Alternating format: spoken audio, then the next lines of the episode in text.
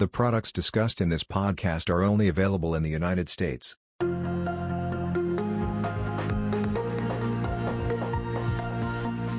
Hello and welcome to the quarterly update podcast for the Loomis Sayles Strategic Alpha Fund, where portfolio managers share their thoughts on the markets and their strategies.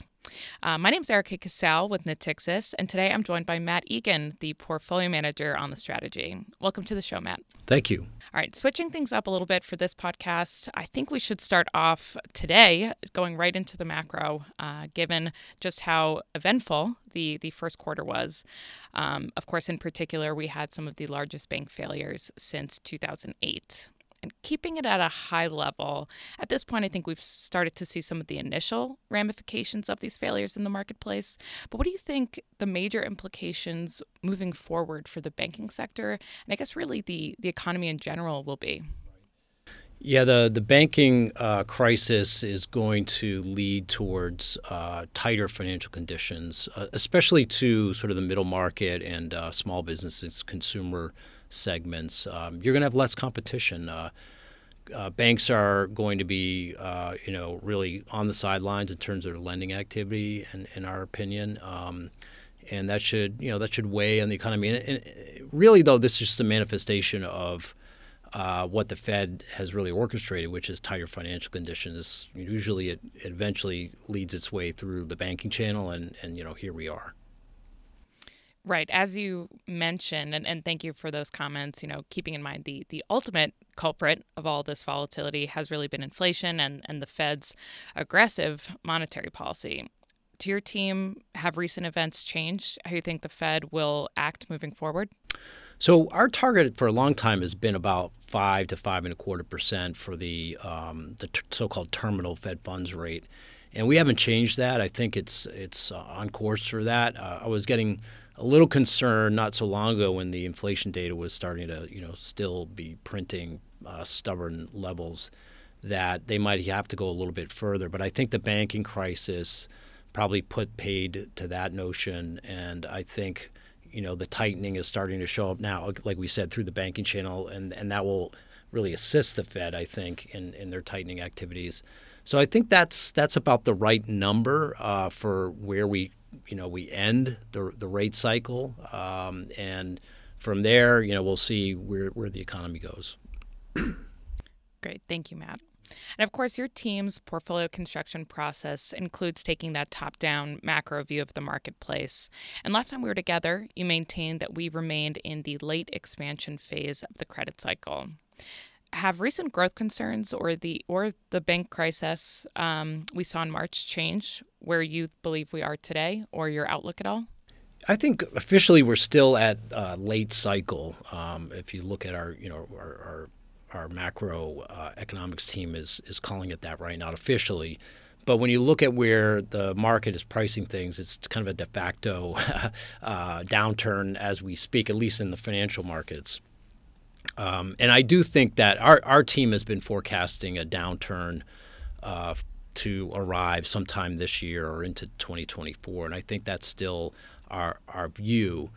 Um, so what does this mean? I think, like we said, the Fed is is likely to stop raising rates here. It'll pause for a while. It it might have an extended path of around a five percent Fed funds uh, rate and then ultimately it'll probably cut um, some number of basis points beginning either late this year or sometime in 2024. For the credit markets, um, what's interesting about the credit markets is that already spreads are baking in the prospects for an economic recession. So right now you're getting paid uh, through the risk premium that you're earning for the kind of losses that we foresee arriving, whether it's um, from downgrades in the credit market or, uh, you know, in the case of speculative grade uh, defaults. So it's an unusual part of it's it's an unusual cycle from that perspective, whereby the market consensus is downturn.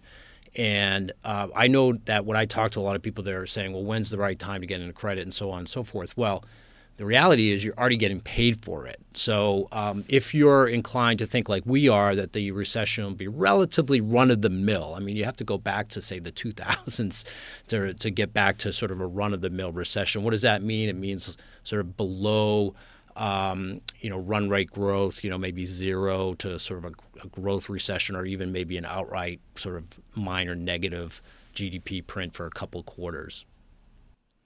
Great, thank you.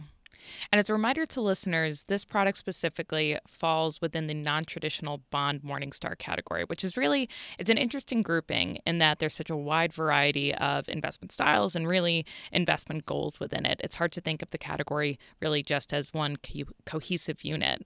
Um, but with that in mind, and as a reminder for maybe newer listeners, could you just give us a few points on what differentiates Strategic Alpha from the larger category? Sure. Well, one of the things uh, we uh, say right up front, the risk level that we're taking, and I don't think a lot of competitors do that. We actually provide a guidance uh, in terms of the volatility that may be experienced by the fund, and that's four to six percent. So that guides how we, in, you know, the risk that we'll take in our in our fund. Um, that is comparative. You know, it's it's it's equivalent to what you might find in the traditional space, like a core plus fund or something like that, with a bit more risk to to take at times. You know, the right time in the credit cycle, so to speak. And um, you know what our skill set is, what we bring to the table is our ability to play the spread markets through the cycle. So we we're very good at knowing when the risk premiums are attractive, and we'll put our clients in front of that risk when they're getting paid for it, and then we'll pull back and protect principal when we feel that the risks are not um, uh, very attractive. We also uh, add a lot of value through uh, bottom up security selection. My team is very, very good at understanding the intrinsic value of a security, intrinsic value of a corporate bond, or whatever it may be. Um, and when what we've noticed, especially uh, with liquidity being poor in the markets, that the discrepancy between the um, price of the what the market's putting on it, what we see as intrinsic value, can be very wide. Right now, I actually see a lot of situations uh, like that, where there's big discrepancies between what we see as the value of the security and what the market is pricing it at. And I think that has to do with uh, you know worries about a recession um, and also uh, the outflows that we had seen last year, sort of the indiscriminate outflows we saw last year and a little bit this year in some of the uh, the credit markets. Great, thank you, Matt. And of course, so keeping that in mind, and and really when we when we look at performance and we speak about attribution for strategic alpha, we often break it down into three main buckets: the credit, curve, and currency. For the first quarter, the fund returned roughly uh, just over one and a half percent, a really strong start for the the first quarter. And I guess speaking in those broad buckets uh, that I mentioned before, would you be able to just talk about the major drivers um, and detractors of return for the quarter? Sure. Starting with the curve, um, we've been positioned roughly in the middle of our, our duration range. We're going to run from about zero duration to roughly five years. Uh, we're right in the middle of that, and um, we've been pushing that out a little bit as, as yields have been rising. Uh, and that was uh, one of the drivers because yields fell, obviously, uh, for most of that period. Some of it um, due to the, obviously the banking crisis towards the end. There was a flight to quality. So that drove part of the return. Um, but there were also an equal amount of return coming from credit spreads. Uh, and we saw, particularly in January and February, a big rally in uh, non investment grade, investment grade, uh, really across the board, all types of spread, structured product, as investors sort of entered the new year looking to put on risk.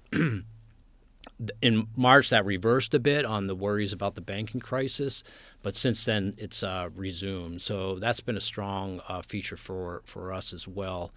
Um, on the idiosyncratic side, I still think that there are some laggards in the portfolio that um, are going to generate a lot of alpha. They're sort of latent in alpha embedded in these these specific securities that we bought.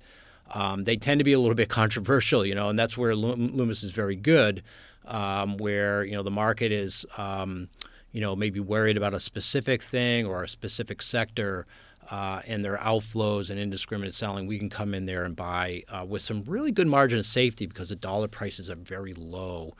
Um, and I think that's going to drive uh, alpha for you know um, you know when when the market starts to um, you know reverse and these these things start to trade closer to their really their intrinsic value.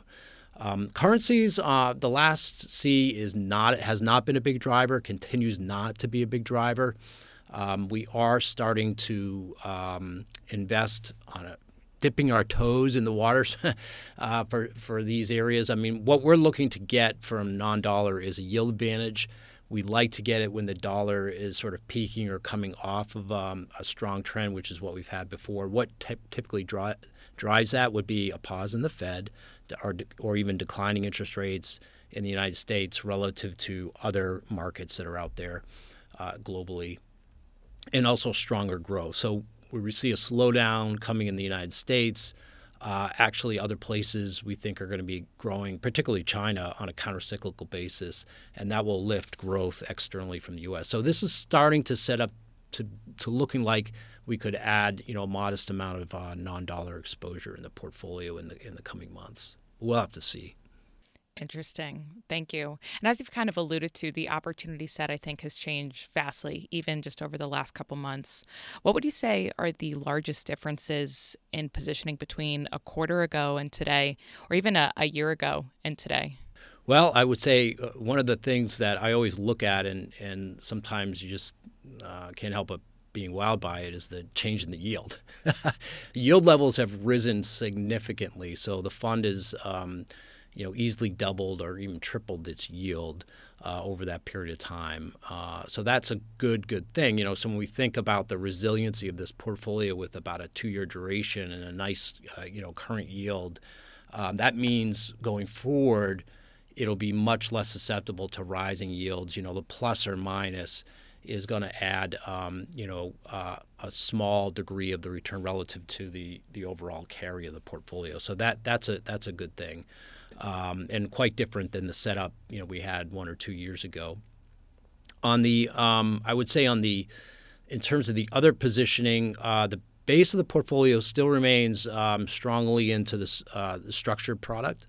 So we still have a very wide and, and um, diversified group of uh, commercial ABS, consumer ABS, sprinkled around that five year in is sort of just pulling to par.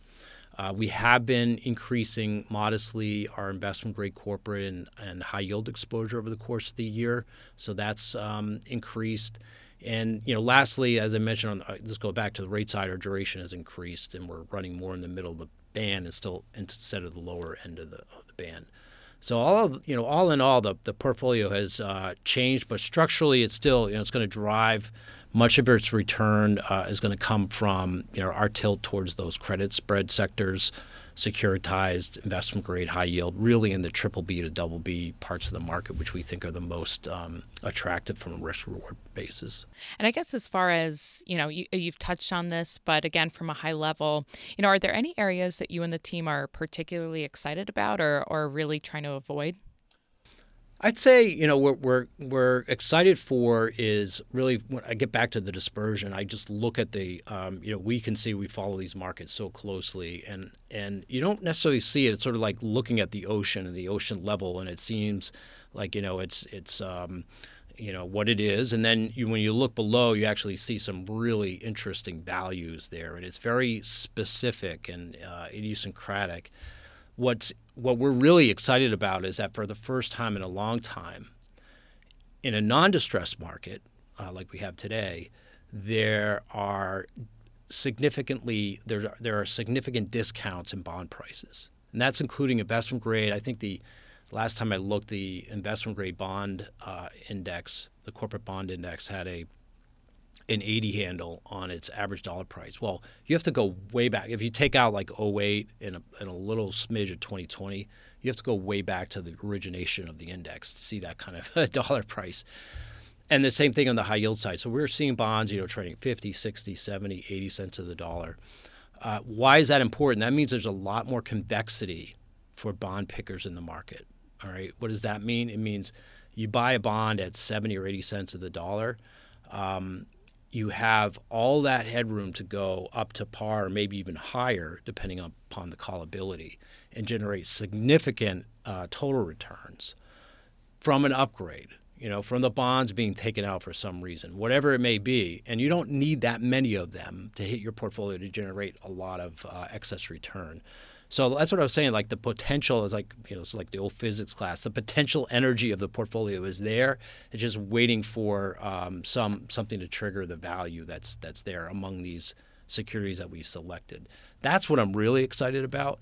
Uh, but you know the the the the overall portfolio uh, I I find is um, much more uh, I, I say resilient. I feel much more comfortable as a portfolio manager with the starting level of the yields that we have today than we had say in 2020 or 2021. I feel more comfortable about hitting our targets and generating returns that fixed income that's going to attract and that fixed income investors want to see.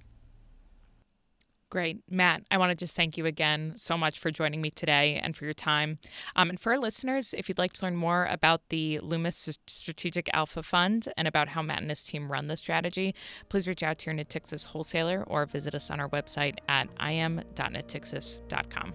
Important information. Standard performance is a percentage for Loomis Sayles Strategic Alpha Fund as of March 31, 2023. Class A at NAV, 3 months, 1.70. Year to date, 1.70. 1 year, minus 2.50. 3 years, 3.15. 5 years, 1.30, 10 years, 1.64, Class A with 4.25% maximum sales charge, 3 months, minus 2.67, year to date, minus 2.67, 1 year, minus 6.67, 3 years, 1.68, 5 years, 0.43, 10 years, 1.20, Class Y, 3 months, 1.65, year to date, 1.65, 1 year, minus 2.25, 3 years, 3.42, 5 years, 1.57, 10 years, 1.89, ICE BofA 3 month Treasury Bill Index, 3 months, 1.07, year to date, 1.07, 1 year, 2.50, 3 years, 0.89, 5 years, 1.41, 10 years, 0.87, ICE BofA 3 month Treasury Bill Index plus 300 BPS, 3 months, 1.81, year to date,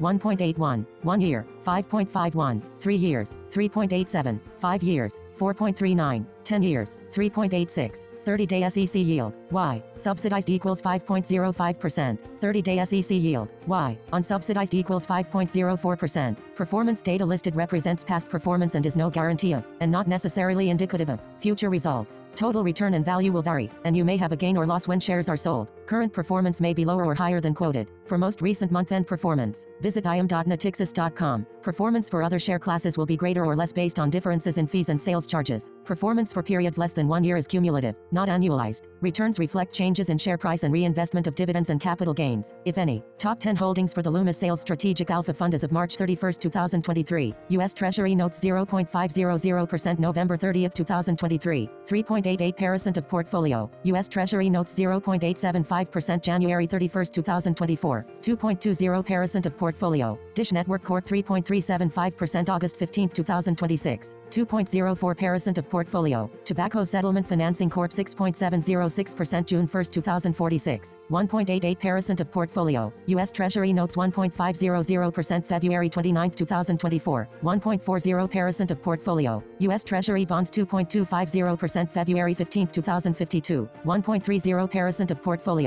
Uber Technologies, Inc. 7.500% September 15, 2027. 1.24% of portfolio. Continental Resources, Inc. 5.750% January 15, 2031. 1.09% of portfolio. Rocket Mortgage LLC Rocket Mortgage Co-Issuer, Inc. 3.875% March 1, 2031. 0.98% of portfolio. First Quantum Minerals Limited 6.875% October 15, 2027. 0.93% of portfolio. The portfolio is actively managed and holdings are subject to change. There is no guarantee the fund continues to invest in the securities referenced. Gross expense ratio 0.97%. Class A share 0.72%. Class Y share net expense ratio 0.97%. Class A share 0.72%. Class Y share. As of the most recent prospectus, the investment advisor has contractually agreed to waive fees and or reimburse expenses, with certain exceptions once the expense cap of the fund has been exceeded. This arrangement is set to expire on April 30, 2024. When an expense cap has not been exceeded, the gross and net expense ratios may be the same. The 30-day SEC yield is a standardized calculation, calculated by dividing the net investment income per share for the 30-day period by the maximum offering price per share at the end of the period and annualizing the result. Unsubsidized 30-day SEC yield is calculated using the gross expenses of the fund. Gross expenses do not include any fee waivers or reimbursement. A subsidized 30-day SEC yield reflects the effect of fee waivers and expense reimbursements. The SEC yield is not based upon distributions of the fund and actual income distributions may be higher or lower than the 30-day SEC yield amounts. During periods of unusual market market conditions. The fund's 30 day SEC yield amounts may be materially higher or lower than its actual income distributions. Diversification does not guarantee a profit or protect against a loss. This material is provided for informational purposes only and should not be construed as investment advice. There can be no assurance that developments will transpire as forecasted. Actual results may vary. The views and opinions expressed are as of April 17, 2023 and may change based on market and other conditions. Loomis Sayles Strategy Alpha Fund Risks. Fixed income securities may carry one or more of the following risks credit, interest rate. As interest rates rise, bond prices usually fall. Inflation and liquidity. Below investment grade fixed income securities may be subject to greater risks, including the risk of default, than other fixed income securities. Currency exchange rates between the US dollar and foreign currencies may cause the value of the fund's investments to decline. Derivatives involve risk of loss and may entail additional risks. Because derivatives depend on the performance of an underlying asset, they can be highly volatile and are subject to market and credit risks. Foreign and emerging market securities may be subject to greater political, economic, environmental, credit, currency and information risks. Foreign securities may be subject to higher volatility than U.S. securities, due to varying degrees of regulation and limited liquidity. These risks are magnified in emerging markets. Mortgage related and asset backed securities are subject to the risks of the mortgages and assets underlying the securities. Other related risks include prepayment risk, which is the risk that the securities may be prepaid, potentially resulting in the reinvestment of the prepaid amounts into securities with lower yields. Commodity related investments, including derivatives, may be affected by a number of factors, including commodity prices, world events, import controls, and economic conditions, and therefore may involve substantial risk of loss. Non-diversified funds invest a greater portion of assets in fewer securities and therefore may be more vulnerable to adverse changes in the market. Short exposures using derivatives may present various risks. If the value of the asset, asset class or index on which the fund holds short investment exposure increases, the fund will incur a loss. The potential risk of loss from a short exposure is theoretically unlimited, and there can be no assurance that securities necessary to cover a short position will be available for purchase. We believe the information, including that obtained from outside sources, to be correct, but we cannot guarantee its accuracy. Before investing, consider the fund's investment objectives, risks, charges, and expenses. Visit im.natixis.com or call 800-862-4863 for a prospectus or a summary prospectus containing this and other information. Read it carefully. Natixis Distribution, LLC is a limited purpose broker-dealer and the distributor of various registered investment companies for which advisory services are provided by affiliates of Natixis Investment Managers. Natixis Distribution, LLC, Fund Distributor, Member FINRA, SIPC, and Loomis, Sayles and Company, LP are affiliated. Adtrax, 2172184, 22, 1. Expiration date, July 31, 2023. POD 07, March, 2023.